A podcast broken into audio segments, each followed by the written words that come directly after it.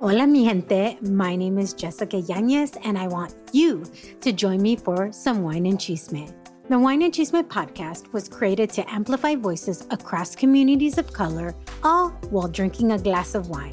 From wine talk, interviews, and recaps of all things pop culture, join me every Wednesday for the Chisme. Please make sure to check out the Wine and Chisme podcast and other amazing podcasts as part of the Latina Podcasters Network. Welcome to a brand new edition of Pili, Raul, and La Música Behind the Industry series. And these are so much fun because really getting that insight into what makes people tick and not just artists, but people that make these artists who they are. And Pili, this guy that we're going to be talking with in moments, he's a dear friend. And do you remember the first time that you met Gil? Oh my God, 100%. So um, I was dating a musician, of course, you know if I'm interviewing musicians, I got kind of got to date them, right? That's just how it goes. just to be stereotypical. I guess I got to date a musician then. Maybe I'll date a musician sometime. And uh, have you ever dated a musician? Uh, not officially. Really? Interesting. Yeah. Unofficial dating. yeah, I mean, it was my kind of dating. I guess maybe going out and hanging out, but I don't, I don't, we, we never really labeled it anything. Got and it. This was this was a long, long time ago, and you know, it's a completely different personality than than the normal person. I would have to say. Oh, I mean, yeah.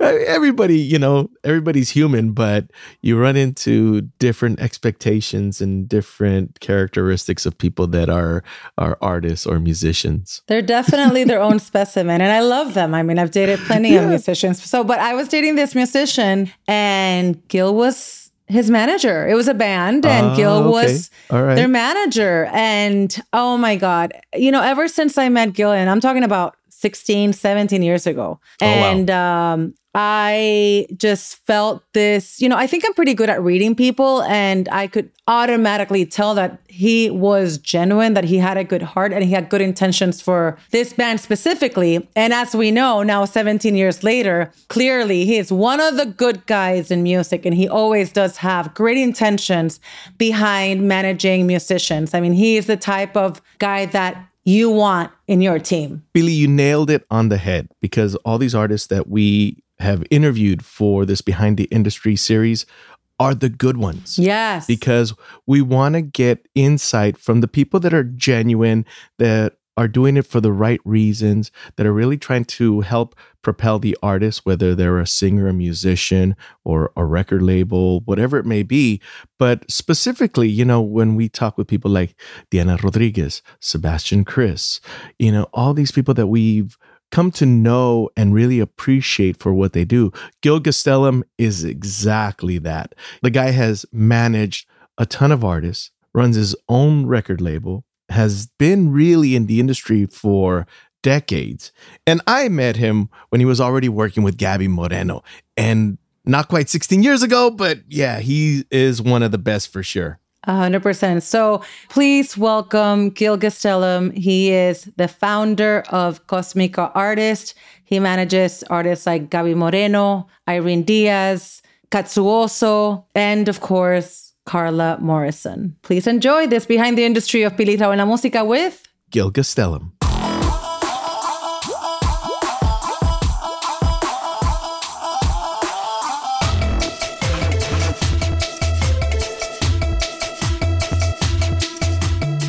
We are here at the beautiful Cosmica offices in downtown Los Angeles. And I don't, this is like one of the most industrial areas of downtown. You're right by the new bridge, which is phenomenal. So, talking about location, we're here with the man behind the label, Gil Gastelum. How are you, sir? I'm great, guys. Good to see you guys as always. uh, we saw each other, uh, what was it now? God, it's already going to be three weeks ago. It's wow, time, time, has it? Time, yeah. Time's passing pretty quick this year. Yep. So it was great to see you guys at the Ford, and thank you so much for emceeing the night. That was really fantastic. It was it meant a lot to me because, our you know, doing it at that venue, especially that was like the second venue I had been to when I moved to LA in '95. And it was a, it was like I can remember. It was like a Dia de los Muertos event, oh. and Ozomatli oh. had just played. That was they had just formed, and that was like one of their first big gigs. And I was working with Elvis, the Mexican Elvis at the time, and he was the MC. And so I was just I met like sort of like the Latino um intelligista over there, like Lalo Alcaraz and people like that were in the audience, and I was getting introduced to them. So that was like my big intro to like sort of like the Latino um I don't know, maybe high society in, in, in LA. a little bit of Latino royalty, if Yes, you will. You know? absolutely. Like full circle. So yeah, it was a very big full circle for me uh, uh, personally. Yes, absolutely. So you moved here in '95 from Texas, Uh, right? no, from Tucson, Arizona. A lot of people think I'm from Texas, uh, but I'm I, I lived in Austin for three years, but I'm originally from Tucson, Arizona, born and raised, and from there I moved to LA, and then I lived in Austin for a couple years uh, when I um, took on management duties for David Garza, which I 23 Still years do. now I still do. Um, and then also with stints, small stint in Alphabet City in New York Mhm. and uh, and then also up in Northern Cal, up in uh, Cupertino, Santa Clara area um, for a little bit while I was still living here, going kind of going back and forth. And what attracted you to the management world and the music world? Yeah, I I think e- e- even when I was you know in college, I was working at a record shop and I was meeting bands and um, I always wanted to help them. I didn't know exactly what that entailed, but it was even if it was just as simple as putting up their flyer at the record shop, you know. Because you're not musically inclined, right? Oh, no, I, I, I, I am. I, I, I was. I was. I should say. So I played um, for many, many years. I was first chair alto saxophone in the school bands, Oh, and and then I also played um, guitar.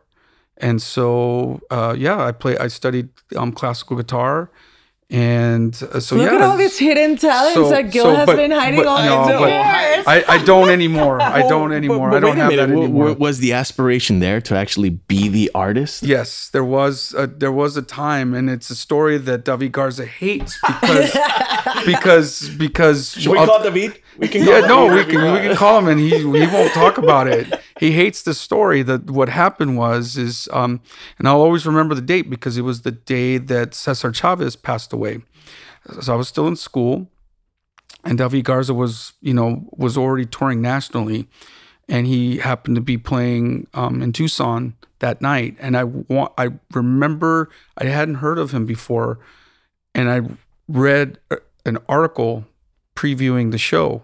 And the person at the I went to University of Arizona, the the the music journalist, um, wrote this preview and like just bashed David because she, she was offended. She's like, "Wow, this guy's really um, pretentious." He he actually made me pronounce his name in Spanish, David, not David. That's why she was offended. That's why she was offended, and because she I've interviewed D- David, and Yes. he is the most humble, soft, nicest guy. Right. Total Right. sweetheart. So- Total Oh, sweetheart. Yeah. that's fucked up. So, yeah, so she, she bashed him, and I was like, "Oh, I got to go see this guy." I was like, "Wow." I Look was- at my kind of guy. yeah, yeah. I was like, wow, that's like, wow, that's that's pretty amazing that somebody would do that. And I thought it was fu- it was pathetic that the the uh, reporter wrote this preview, prefacing by saying, "Oh, this guy's pretentious. God. that you probably want to avoid the show." I was like, "Oh, I'm gonna go." messed up, yeah. So I took a couple people with me to the show, and there, there wasn't very many people. It was it was a tough night. Um, I think there was like probably like maybe 25 people there. There might as well have been 25,000 people. He just blew everybody away in the audience, and his virtuoso guitar playing. I'm like, what am I doing? Because I was studying classical guitar, and I'm like, So I you am basically compared yourself to yeah, to, I to was just like, I'm never gonna be that, That guy. good. I'm never gonna be that good, not even close. What am I doing? And I already had an inkling that I want. I I, I didn't have any hobbies really, other than like working at the record shop. I was starting to immerse myself with like the industry, reading all the trades and whatnot. And that night, I made my decision to quit playing, and I just decided right there and then that I wanted to get on the business end of things. Did you meet David that night? I met night? David that that night, and we had stayed in contact, and so I ended up moving here, and his star was getting bigger and bigger. He had signed to Atlantic Records, and um, you know we were he was doing a residency at Largo, and he was just like you know he would send me like mixtapes he had sent me like this amazing mixtape of like to this day i still have it of like material that never ended up on his records and it's all this incredible material i was like man this is i, I would love to work with this guy one day and he played one of the nights at the old largo on fairfax and um, a couple days later he hit me up he's like hey man we got to figure out like i really need somebody here in austin um, to work with me. You know, I got this Atlantic deal, right? And you know, it's getting harder and harder to just do my day to day. Yeah, he's like, I need a team. Can you be it? Yeah. so when when you think about that moment, that when somebody has that kind of epiphany, and is that why he doesn't like the story? Because maybe he kind of feels this responsibility of like, wow, this is why Gil does what he does. And if you look forward, fast forward now, what, 15, 20 years, whatever been, it was? Yeah, 25. 20, yeah. Good. I think that happened about 20. Mm, oh my goodness. I think I'm, I think it's 30 years. Woo! This, this either this year. Wow. But, but if yeah. you think about it that much fast forward, it's like, is, because he's basically the reason why why you're doing what you're doing. Right, right. I mean, it's you know, so you know, fast forward a little bit. So I do, you know, I'm working in the industry. You know, I worked at A and M Records. Uh, I worked with Robert Rodriguez. I, you know, did some really great things. I had already left sort of like the majors by that point, and and had gone independent, and I hadn't gone. I haven't gone back. But um, what happened was is that you know uh, I ended up being his manager. David's manager, and he's on Atlantic. We're on a tour. His record is getting ready to be released. What ended up being his second and last full album for Atlantic, called Overdub. We were on the road with Matchbox Twenty and Train. We were doing an arena tour with them, and uh, we I don't know I don't remember why we did this, but uh, the what ended up being the last night of that tour was we were in Lafayette, Louisiana, and David wanted to come back to Austin, and um, we drove all night after the show, got into Austin. I literally got into bed at like 6 a.m. and about like 20 minutes later, uh, my phone, my little flip phone is like ringing off the hook. And I answer it and it's David's brother, Daniel. And he goes, Hey, put on the TV. And I'm like, What's going on? He goes, Just put on the TV and 9 11.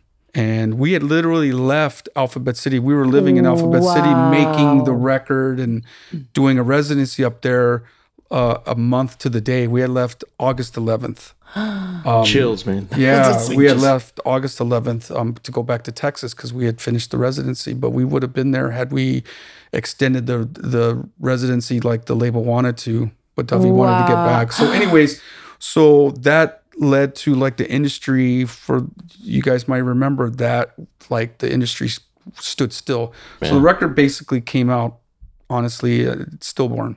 There was it just wasn't it was done. There was no tour. Ugh. And so That's so heartbreaking. Yeah. And so what happened was like he decides with his his his then wife to move to LA. And I'm like, well, I guess I need to move back to LA. I basically um he doesn't really need me at this point because there's just nothing going on.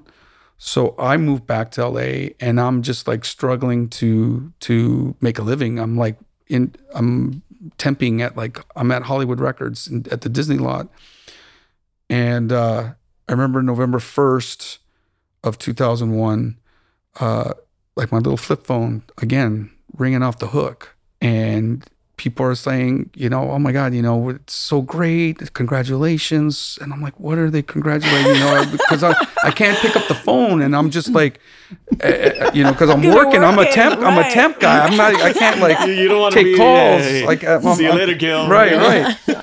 And so it turns out that um, New York Times had named the record number two album of the year in their in their jazz and pop, or what do they call it, the Pazz and Jop back then the Pazz and Jop uh, um, critical critics guide okay. or critics poll. That's they they had huh. like the words mixed. Okay, they don't do it anymore. But like, yeah, it was only behind Leonard Cohen's record at the time. Whoa! And Whoa. so like getting show offers, we're back in business. Mm. The next day, Atlantic calls me. They're dropping him. So what? that that was the end of it. Because what happened, it wasn't necessarily that they wanted to drop him. What happened is at the time AOL bought Time Warner, and so they were making everybody, whether it was Atlantic, Warner, Elektra, whatever, shape, you know, basically cut the trim the fat. Oh man. And so it's such a hard industry. Yeah. It's such a cutthroat industry. Yeah.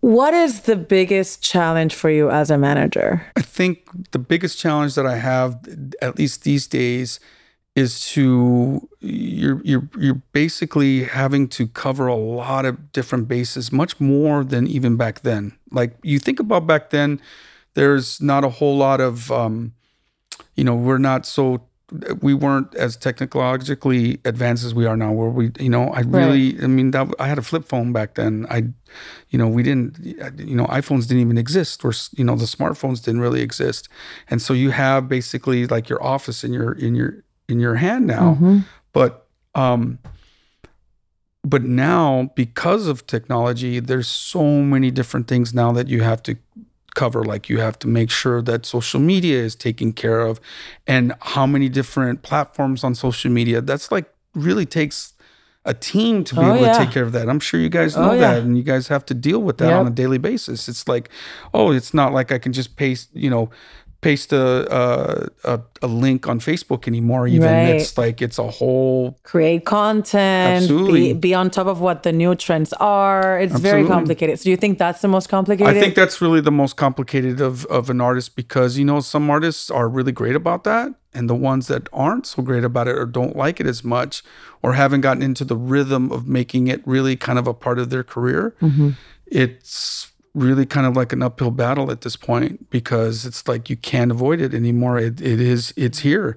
I mean, it's basically you know m- music journalism was already dying before the revolution of social media Mm-hmm. and it's basically nailed a you know a couple it's there's a couple nails in that coffin now at Right. this point it's sad for me because i originally wanted to be a music journalist Mm. and um you know it's sad for me to see that but it's it, it is it's in the here and now you know You can't fight it. can't fight it. But but but to go back real quick, so so that big long story about record getting named number two album in the New York Times and then he getting dropped. So what ended up happening is okay, so he's out. So back then there wasn't like TuneCore, there wasn't DistroKid, there wasn't like all these independent labels. I spent the better part of whew, like two and a half years trying to get him signed again. And it was like, it was like we, he was in a rock and a hard place. It was like, we, I would get A&R people to come out and see him at Largo and people like Fiona Apple would come and see him perform and just these amazing performances and the A&R people to their they would come to and it's like hey man yeah you he's great you should talk to the Latin division and it would be like well and I was just like well he doesn't sing in Spanish I was like oh I think they'll get into the Only cred- because of his name. because of his name and and so Hey, thanks to that pronunciation of David. right, right, right. And to their credit, some of these A&R people would set up these meetings with the Latin division, and I knew how those were going to go even before I stepped in. And we would go and sit down and meet with them, and right off the bat, they would be like, "Guess that's though," you know, like right. he like how. How do I sell si- this? No hablar he, he doesn't sing in. Spanish, right? So rock in a hard place, and so he was. It was about three days prior to doing another showcase I had set up, and called me and he says, "You know what, dude? I can't do this. I'm sorry to do this to you, but like I can't do another one of these showcases for these people. They just don't get what they what I'm doing." Right. He says, "The only way I'm going to put out another record is if Cosmica, if you start your own label." Wow. And so I'm like always up for a challenge and I'd always mm-hmm. wanted a label. That was a whole other thing too, trying to get a distribution deal because again, TuneCore didn't exist. I couldn't do a turnkey solution. And thankfully a guy that had a band that also got dropped on Atlantic, he went and became a marketing director over at Redeye, a distribution in North Carolina, called me out of the blue and says, Hey man, what's David up to?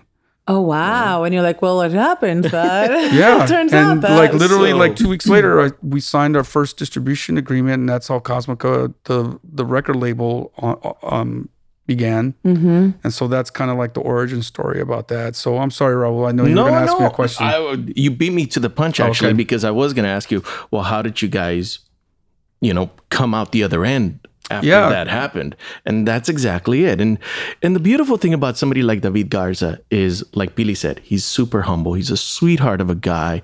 Wouldn't kill an ant.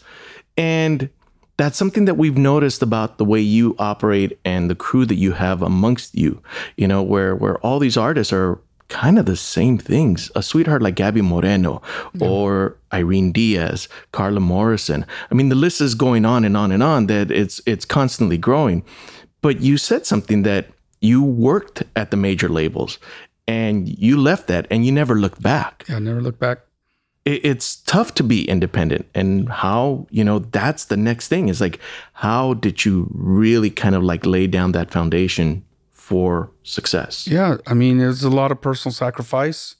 Um, yeah, it's it it's you know it's it, this definitely this road that I took is definitely not for everybody. Uh, you know, I, as a matter of fact, I you know I try to tell people when they ask me for advice, you know, like if they're looking to get into the industry. Don't do it. Don't no, do right. number, that's that's rule number one. Don't do it. Don't get into the industry.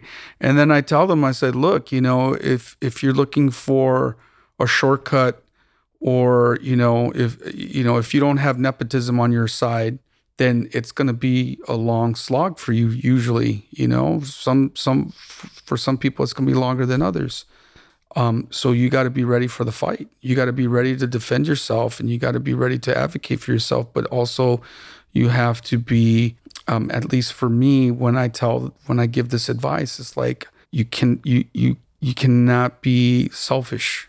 You just can't. You have, if you're going to work with an artist and you're going to be successful with that artist, you got to give a, again to varying degrees. You have to give a part of yourself to it because you got to be ready to fight for them. Right. Because more than likely, you're going to get a lot more no's than yes, especially in the beginning when you're trying to to make it in the business. Whether you're somebody that's trying to get into the music industry as an executive or as an artist, and so it's you know it's, so for me. I just, I guess I don't take no for an answer, you know, and I figure it out. I go, you know, my mantra has always been go where the love is. Right. And so I somehow I've been able to pivot enough times over the years to find people, enough people that are into what my artists are doing, what we're doing to like be able to survive and, and to thrive as well. And so, you know, it's not, but by no means is it easy. I mean, I, I didn't have an assist. I started the company in 2004.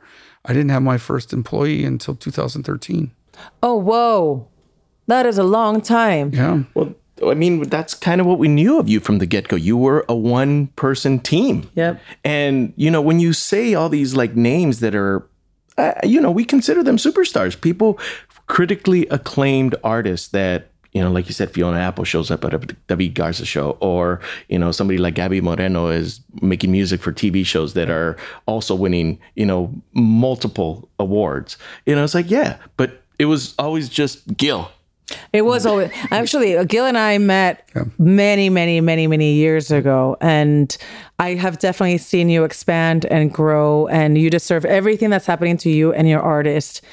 But you've always had a very good ear for musicians. But besides mm, the you. raw talent, what other qualities do you look for when it comes to managing a musician? Yeah, I think they, you know, I look for artists that are, I, I mean, for lack of a better term, nice. You know, I because this business can harden you. And so if you're already going into it jaded or like an angry person, it's just not going to work. I don't see it because I saw it a lot at the majors. I saw a lot of artists that came in that were already that got signed were already angry. Right. They already had a massive chip on their shoulder and it never worked out for them. I, I saw it to the T, you know, and then the ones that were superstars that ended up being like that. They weren't like that when they got signed. Mm. And so again, you know, it's like talent is extremely important. But, you know, if you have that tethered to um not being able to you know, if you're coming in with a chip on your shoulder or like already, uh, you know, just jaded, jaded, or you know, you had a bad childhood or people bullied you and whatnot, that certainly is a catalyst for your talent. It's not necessarily a, a great com- chemical um, combination with the the, the industry know, the, the, with the industry with the the demands. You know, being able to work, having people say no, or the people that bullied you are now you're all of a sudden your fan. Mm-hmm, that mm-hmm. creates a whole other thing, and and it's really hard for me as a manager um, or as a label, um, you know, owner to help an artist navigate that without serious amounts of therapy. And yeah, I mean, for those people who are listening to us right now, define the what does a manager do? Oh God, uh, lots of things. I mean, because in our in our mind, it's like you know, you you manage their career, but there's also a lot of babysitting and ego controlling and emotional management. But what is the to do the right. the characteristics of a manager? Yeah, I think probably that for me um, is just being able to be a, a field general, almost like a quarterback. So knowing who to throw the ball to um, so that they can so the team can advance or that artist can advance their career. So whether it's a day-to-day type of situation where like somebody has a day job which many of them when they first start out have to have a day job um, you know being able to strategically um, schedule things that will help their career whether it's a show i can't schedule a show. If i if somebody's working the weekends then i know that i can't I can't if they don't have a booking agent. I know that I can't go after an opportunity that's on the weekends, mm-hmm. or if so, it has to be in advance, so much in advance, so that they can take the time off. Just as simple as just logistical type of stuff, to you know fielding label offers, knowing full well, you know, like for example, Luna Luna, who you guys mm-hmm. saw at Noche Cosmica. So they had, you know, these days the big barometer for artists and for label interest is if you go viral on right, TikTok. Right, right. Okay. So they had a song called Commitment, a video that went viral on TikTok. All of a sudden, we've got, I think it was like 12 major labels all wanting to sign them. Oh, wow. Okay. So we set up all the, and this is the middle of the pandemic. We set up all these Zoom calls with all the labels. And you know, I'm having to sit there and ask questions and help the band sort of like, not just me, but Ariana from my team in this example, um, ask questions that I felt were pertinent to like, are these guys really interested or are they're just interested in the TikTok thing? Right. Mm. At the end of the day, after all those labels, they sent in proposals and, you know, wanting to sign the band. I encouraged the band to stay independent. Really? So you said no to just, 12 offers? Yeah. Yeah, we said yeah. And I mean, that must be hard for the band too. Yeah, though, it right? was hard, but yeah. but but I knew that we had a good re- uh, relationship and future with them because they listened. Mm. Because it could have easily been, you know, uh, I mean, it was it was intoxicating to hear money being thrown around and and all the promises, but it again, it didn't feel real to me and not authentic. It yeah. didn't feel authentic, and so I, at the end of the day, we told them I, we don't think that you should do this. We should, you know, you should stay independent at least until you get more leverage and get a little bit more experience on your belt, um, playing on the bigger stages. And it, so far, it's worked out. The band is on the rise. You know, they just did a lot uh, of buzz. Yeah, they just yeah. did a date with Omar Apollo, and you know, they played Austin City Limits Festival, and you know, Noche Cosmica, and and so you know, again, they they listen to the advice, and that's that's really a big thing. It's like I don't pretend that I know everything, but if I don't know it, I know somebody that does, mm-hmm. and so if they're not willing to take my advice or our advice after that, after getting what I feel is going to be the right choice for them, then you know that's another conversation that has to happen. If you're not going to take our advice, then why you know right. why why continue the relationship? Such a wonderful chat going on here with Gil Gastelum, of course, Cosmica Records, and all the amazing artists that he manages, works with. Really, the guy, I don't know when he has time to sleep. He's got to be so busy. A hundred percent, especially now with Carla Morrison. I know they're super, super busy. She's on oh, tour. Oh, yeah. So, anyway, if you guys are enjoying what you're listening to, please make sure to rate us, Follow us on all social media platforms. We love your comments. We love your rating. It really helps us. We are also on all podcast platforms. So share it, give us some love, and keep enjoying this. Yeah, tell a friend, tell your familia, and keep enjoying this behind the industry of Pili Raúl en la Música with Gil Gastelum. And I don't even think it's just business advice, but I think it's friendly trust. Right. Like uh, Absolutely. that that word comes into play quite a bit where you're talking with a manager that all right, I'm going to help direct you to wherever we want to go, like to forward your career. How do you, is there one kind of method or what's like the secret sauce to gain the trust of your artists? I think it's it's a lot of hopefully having more wins than losses. That's that you know i'd like to think that we've had more wins than losses with the artists that again that would have stayed with us throughout the years. I mean Carla is now we're going on 13 years with her, and I, I definitely can tell you that we've had way more wins than losses. Um, and some you know an artist that yeah I mean to be able to just you know, have a clear vision of what I think the artist should go. And that's, I think, really clear. If I don't have a clear vision, I'll tell them, I was like, you know what? I don't really don't know what we can do for you right mm-hmm. now. And I don't want to waste their time or my staff, my team's time. I don't, I just, so it's really like if I can, like with Luna Luna, that was a clear thing for me. Like, I don't think we should sign with right. with one of these majors because just I just don't think I, I, just doesn't feel like you guys are going to go anywhere with them. And I think you're going to get buried.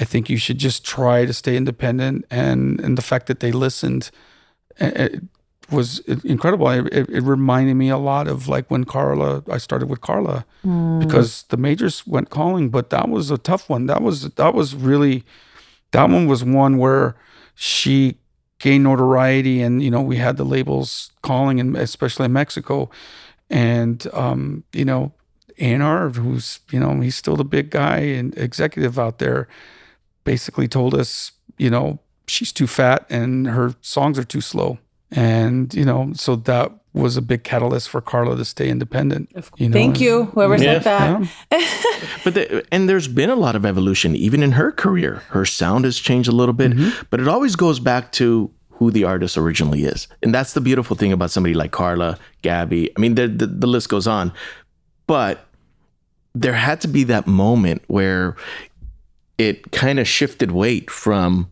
getting all the no's when you guys were approaching people to kind of being on the other side of the coin right. where you guys are no i think we're in control of our of our destiny and our careers right. do you know kind of when can you pinpoint i think with, there was the time i think with carla it definitely was um, 2012 two latin grammy wins that she got mm. that's when things really like things were already on the rise but we were still you know like um, and I'm, I'm not going to lie to you, even to this day, it's still a, a, struggle, especially as it pertains to like brand partnerships and whatnot, because they don't really, she doesn't fit into like a nice, neat little box for them. And so that's always been a bit of a struggle with that. But like, as far as like shows and offers and that sort of thing, after that one, that's when it really started. We started getting the syncs. you know, we were starting to get the bigger commercials and whatnot. And then when she decided to leave the business for a while to go and live her life in mm-hmm. Paris, we were busier than on some of the years than when she was active. Like people missed her. Right. Yeah. You know, we were getting. I was reaching out to you. I, I think like every that. week. I'm all like, "Yo, when are we getting? How can we get right. it?" And it's like, uh, she's taking time off. Yeah. you know, but that's again to be able to control your own destiny and say like this is what i'm going to do it's not like a label because contractually obligated or whatever you're going to say about the majors it's a machine and they're going to say you got to do a b oh, c yeah. d she would have never been able to yeah. do that no with, way. with the major because you know you got to be able to make their you know their their bottom line for the for the board and for their stakeholders you know you got you if you they they plan just like a financial institution like a bank or or you know like a, a venture capitalist. They got to they're looking at forecasts for a year from now. And if they say okay U2 needs to put out a record in the second quarter because we need to make this amount of money then U2 is going to be putting out a record in the second quarter. Mm-hmm. right. Because if they don't then you know obviously that affects the stock price and so I think someone like a Carla, um, I don't know that she would thrive at a major. They've tried, but like they've all shut themselves in the foot hmm. when they were trying to court her. They've all like said something where like she's like she's like, like no. Yeah, we had a major label that basically said that they weren't going to make a digipack on the CD when CDs were much more prevalent. She all her CDs are digipack um, with a poster, Mm-hmm. and this big label said, "No, we're not going to do that. It's just going to be a jewel case, two uh, four panel art.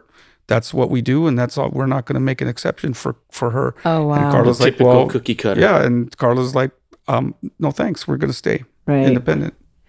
So you, I cannot imagine how many requests you get on a daily, weekly basis of artists who want them to, for you to be, to represent them, right, to manage them.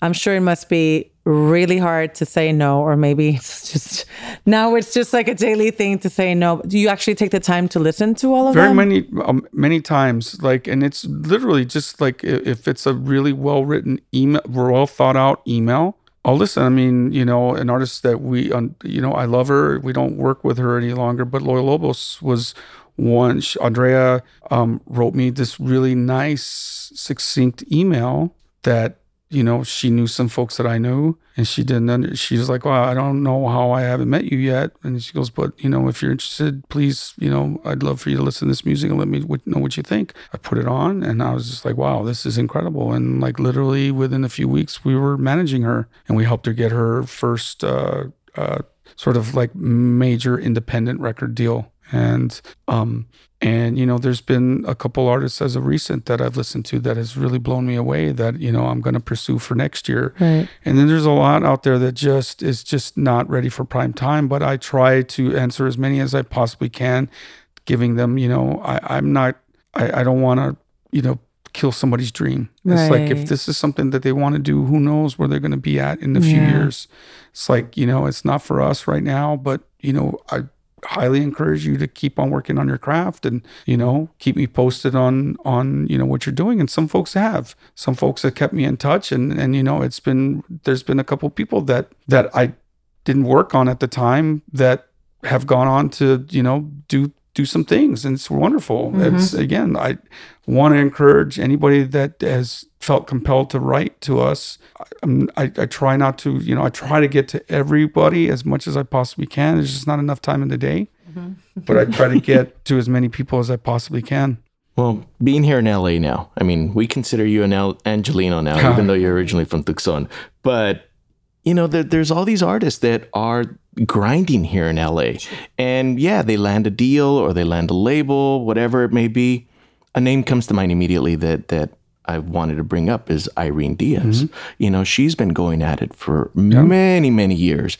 Seeing her just really hustle and try to do the gigs, you know, how did it come about that she ended up with you guys on Cosmica? Yeah, um, she was, you know, she was managed by somebody else when I first met her, and a, a good friend of mine actually. And, um, you know, I was just advising where I could. You know, I mean, I was being asked to, you know, questions to sort of help not only Irene but also help out the manager just on some certain scenarios that were popping up. Because when she first came out, she came out hot Oh yeah. right off the bat. yeah, yeah. She came out hot, and um, you know they had a falling out, and I uh, I just kept on advising her. You know, they kept on coming back to me, and I- and you know it wasn't something that I I took on right away, but I was advising. You know, that helping them sort of navigate. And then eventually, probably like about a year later after that, is when we're just like, okay, let's go ahead and like, you know, make this make this uh, you know official. And the reason why I bring it up also is because, from a label's perspective, and we've talked about this with various other artists that record their debut full length for the first time. And then because they probably have a record deal with either a major or an independent that's under a major, immediately the question is like, okay, what's next? You've come out with an album, you've toured it, we've done it. Now you got to come out with a sophomore release. Yeah. And you being in kind of in the independent world and you've seen the way she's progressed in her career, where do you guys sit with that? You know, is it is it something like, okay, we need to kind of continue on? Or is it gonna be kind of something that like where Carla came in and said, like, no, I'm gonna step away from the business for a little bit. Where do you sit with something like that if somebody asks you? Yeah, I mean, it's you know, it is, it's it, it is a it feels daunting. It does. It can feel very daunting. It's not like I can just like snap my fingers and just like voila, you know, you got a booking agent, you've got a massive tour. You know, I, I think with Irene in, in, in this specific case scenario is, you know, she has a fan in Carla and Carla has, you know, helped her make this new record Um, she put her as her opening act for the majority Yep. of this last tour. We got to witness Yeah. that magic happen. Yeah. It was beautiful. Yeah, and uh, And even her show at the Paramount. right at the Her solo Paramount. film. Yeah, absolutely, absolutely. So you know, it's a little bit of like you know trying to find something that will spark for her. You know, and I think with her right now, where we're at with things is the thing that we really, um, I think we really need for her is a booking agent, and that one has been really confounding to me because you know, we showcased her when you know people were booking agents were able to to see her on you Big know opening stage. in the big stage, and I thought she more than held her own. Oh yeah. And you know, the bookie bookers, you know, I just didn't get it, I guess. And so you know, it doesn't discourage me, but it does make me scratch my my head because you know some booking agents will hit me up. It's like, hey, we signed this artist. I want you to go see them because we, we would love for you to consider managing them. And I'd go see them and just like, whoa, like, Yeah. yeah, This, yeah. If you're going for that and not yeah, somebody like Irene, yeah where's where's the problem? Where's Yeah. the I mean, Yeah. I, I think that's the thing about the music industry. It's like you never know. There is not a written formula. So you never know what's going to work. You, Right. you might have someone that's super talented, like Irene. And, and it's also about timing. Mm-hmm. I mean, we have seen Irene develop. And like I saw, like I told her when we interviewed her for our IG Live for Pirita en la Música, when I saw her opening for Carla at the Greek, when I saw her perform that Noche Cosmic, I'm like, you are, you have transformed yourself into this goddess and you're exuding confidence, which is not something that she had 10 years ago when I hired her for Right. a Starbucks event that I was doing here in downtown with her other manager, you know? But uh, that also takes me to like the level of patience that as a manager you have to have to develop these artists yeah, yeah. It's, you know, it's, uh, you, and trust, obviously. right. I mean, I, I guess maybe that's one of the qualities I do possess is, is patience. And also if I can couple that with still a vision of where I think that artist can go, I think that it, that helps with being able to stick with somebody for so long. You know, because with Irene, I mean, it, it certainly wasn't like going from point A to point B and you know, two months. right. It's like that. I mean, that hardly happens yeah, anyways. And that was an artist. Uh, you know, Irene's another artist that has taken a very uh, peculiar way of her career because when we took her took over her career, she didn't make a record right away. It took a number of years for the next record to come out. Yeah, it was like five years exactly. You know, she went out to Mexico City, worked with Carla's producers, and did that. And she was still really kind of like finding herself. And so I didn't rush. I could have easily, and I was tempted That to goes back to sometimes. I'd timing. be like, you know, we got to put something out. I let her take her time, and you know, there were some songs that seemingly were done at the time, and she wanted to like further develop them, see where they they could go.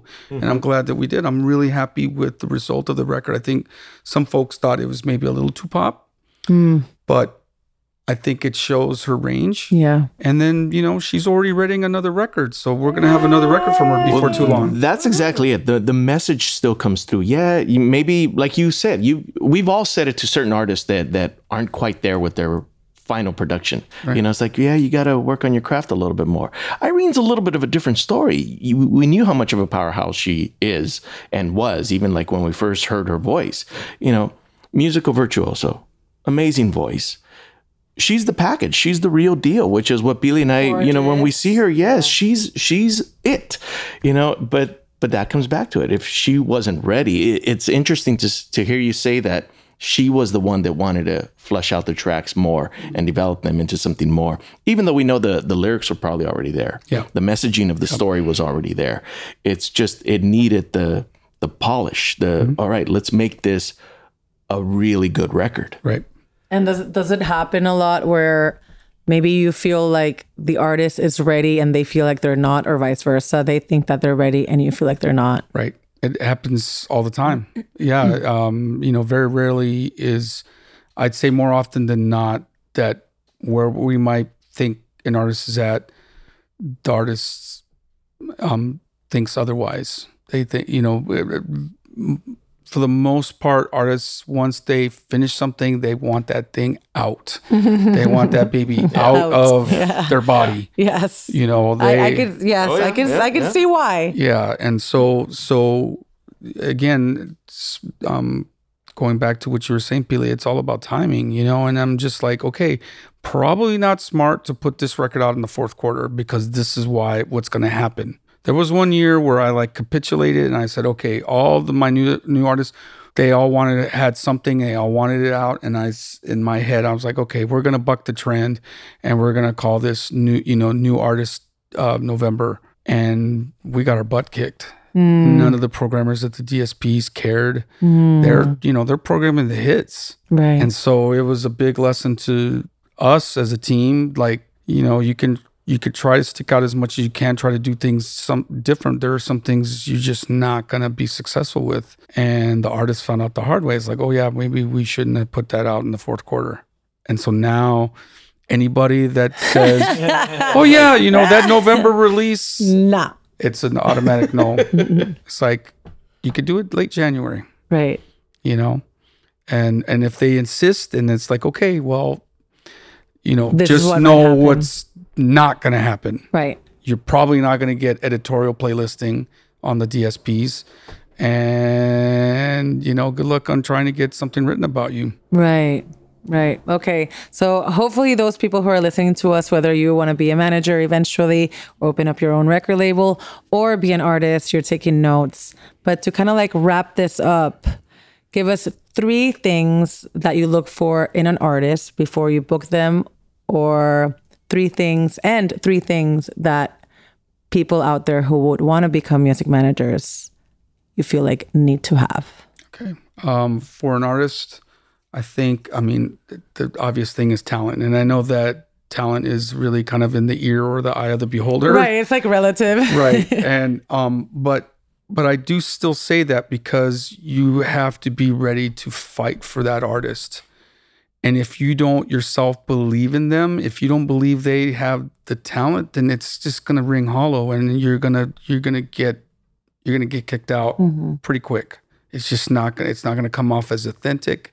You have to truly believe in that in that artist because you're going at some point you're gonna have to fight. Right. You know, um, I'd say also um, you have to vet them you have to vet an artist. You have to make sure that their psyche is ready for such a difficult business. You know, I, I, you know, it was even though it's like really kind of like in the, it's staring at you in the face. Someone like a Kurt Cobain, you know, after seeing montage of Heck all those years back when that documentary came out about him, he was so ill-equipped. Yeah, to handle all the for pressure. him to to. I would have said to him, "No, you you need to work on yourself first. Yeah if had, had I been lucky enough to right. run across them back in the day. Amy Winehouse. Like, right. I mean, the list goes on, obviously. Right. You know, it's like just because you want to show the people that bullied you or, or ridiculed you that you're better than them or that you're you're you're worthy of adulation or whatever, that doesn't mean you should be somebody in the spotlight. And so you have to you really do have to vet with the artist, making sure that their values are um, aligned with yours as the manager, mm-hmm. um, and that um, that they're ready for this, regardless of whatever level. It, there's going to be pressures, whether it's playing a small show, but you still have to get in front of people. Right. I mean, this becomes a business once you take it out of the bedroom, mm-hmm. and so uh, you know, do they can they handle the business? Right. So you have to vet that, and then the third thing I'd say is. Um, you just have to see, make sure that you guys are on the same page. That you have this again. I said that just a second ago. Like you have the same sort of core values. Mm-hmm. If somebody and is, the same north, or the north can change, right? Yeah, I mean, it's just you really need to like feel like, and and you know, again, it, it's easier to say up front like what that might be, but usually it's just experience with each other. It's like a lot of times I've done in the past where I don't sign somebody to an agreement right off the bat. I do like a six month grace period of like mm, testing them out. Test. It's like it's like dating. It's like you know, like is yep. this going to work? You know, before we go into a full on relationship, I do that. I do that with a lot of artists these days. I like that. don't- it is like dating. Yeah. I Yeah. Don't, I don't. I don't get into an onerous agreement right off the bat like that. And then, I guess um, to be a manager, I guess Yeah. Pili was what, are another the, one. what are the three things? Um, definitely patience. A day job. day job. Don't quit your day job right right away. That's that very rarely um, works out for you. Um, and um, thinking on your feet. You really have to like when you know we mentioned that earlier uh, about like getting more no's than yeses, especially in the artist's career at the beginning. It's like okay, so a no, you can't. You can get angry about it, you know. I still do. I still get. I still get some serious no's. you're and- passionate about what you do. yeah, and if absolutely. you're it's not, like yeah, you, you, you 'cause, know, you know, I come from a perspective of like, really, you don't get what is staring at your face, but you know, you you the more experience you get, the the um the better you are at, at taking those no's and taking that no and turning it into something, you know. In, in pivoting, they use that word a lot. It really is true. It's like, okay, so that was a no. So where's my next yes? Where's my next potential yes? Again, that's the whole philosophy of going where the love is. You're going to find somebody, usually, if there's talent, if there truly is talent, and you're not just blinded by somebody's looks or whatever, you're going to find somebody that's going to like take you on and say, okay, this is something that I can, see. yeah.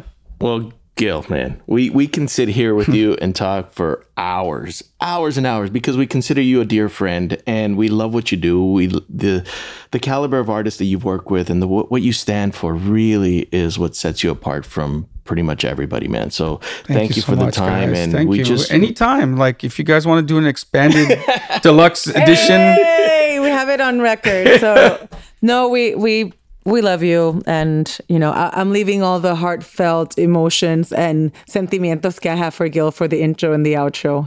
So Right. you won't be in front of me, so that way I won't get uh, to- toda shy. But you are one of the good ones, and I've seen you grow, and I've seen a lot of your artists grow as well. And you, you know, your heart is there and all of the artists who have either worked with you in the past or work with you currently are extremely lucky to have had you in their life and their career. Well, thank you so much, and and honestly, um, that means a lot.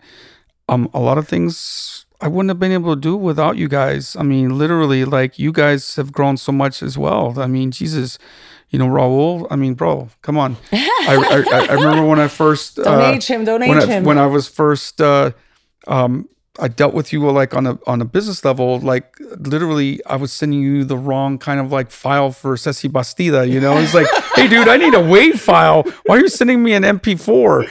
You know, and and then with Pili, you know, it's like, um, you know, the the, the Starbucks and Yeah. you know the those those Vente para de para tres. tres, and you know, it's like so, you know, you guys help provide platforms then and now for my artists. And again, uh, none of this is even remotely possible if folks like you don't, you know, you, you know, you always talk about or like people in the art world always talk about benefactors, people that like kept Picasso going by get, you know, putting him up in their villa and giving them money so that he couldn't, so he wouldn't starve to death. So, you know, because people weren't whatever, you know, going, he wasn't making money with his paintings or whatever back then. He, you know, those are the patrons that we need. And you guys are patrons of the arts. And we need more of that, especially in this country, you know, and it's, and, and so for me, as long as you guys, and people like you exist, then it makes me not want to give up on this business. It's like, okay, we still have people that care and aren't just looking at like, oh, what's this trend? It's like, do you like it? Do you think you could do something with this on the platform that you have? Great. You know, that's then that makes my job worth worthwhile. Like, you know, I was Yeah, this is what we do. Yeah. What we do. no, absolutely. I was in the car. I was in the car with Anna the other day, and we were listening to you, and you, you know, you played, uh, you, you played uh, uh, Carla, and uh, Oh yeah, and and uh, a side note, I mentioning that there's something really big coming up for Carla in the new year. We won't say what it is yet, but it's. I mean, when I mentioned that on the air, people were reaching out. They're, "What are you talking about? Tell us, tell us, tell us." I'm all like, "Nope, can't." I love that. the fact is that I didn't know. And I still don't know, but I know if Gil is saying it's going to be big, it's right. going to be huge. Right. Yeah, I'll tell you guys after we're done recording. Thank you, Gil. Thank you guys so much. Thank you. Have it. One of our favorite people in the music industry, Gil Gastelum. If you are an artist looking for amazing management, put it on your list of I want Gil Gastelum or someone like him. If there is such a thing as someone like Gil Gastelum, you want someone like him to be on your team. So good luck with that because I know he's super busy with a bunch of artists, but he's super approachable. So you never know. And if you're looking for that record label that will be kind of hand in hand to take your music to the the next level, then definitely Cosmica could be a home for you as well. And even outside of the industry, when you sit down and chat with Gil, just as a non music oriented human being, which is kind of hard for us to do because that's all we talk about is music. But if you put that all aside, he is genuinely the nicest of nicest guys out there. So we love Gil, everything that he stands for, and everything that he's been doing over all these years. Thanks so much for listening to Behind the Industry with Pili, Raul, and La Música. Make sure to check us out on all social media. We are on Instagram, Facebook, Twitter, YouTube. Check us out, DM us, let us know who you would like us to interview next on this series of Behind the Industry. Raul, always a pleasure, my friend. Likewise, Pili Montilla, and I will see you very, very soon. Bye. Bye bye.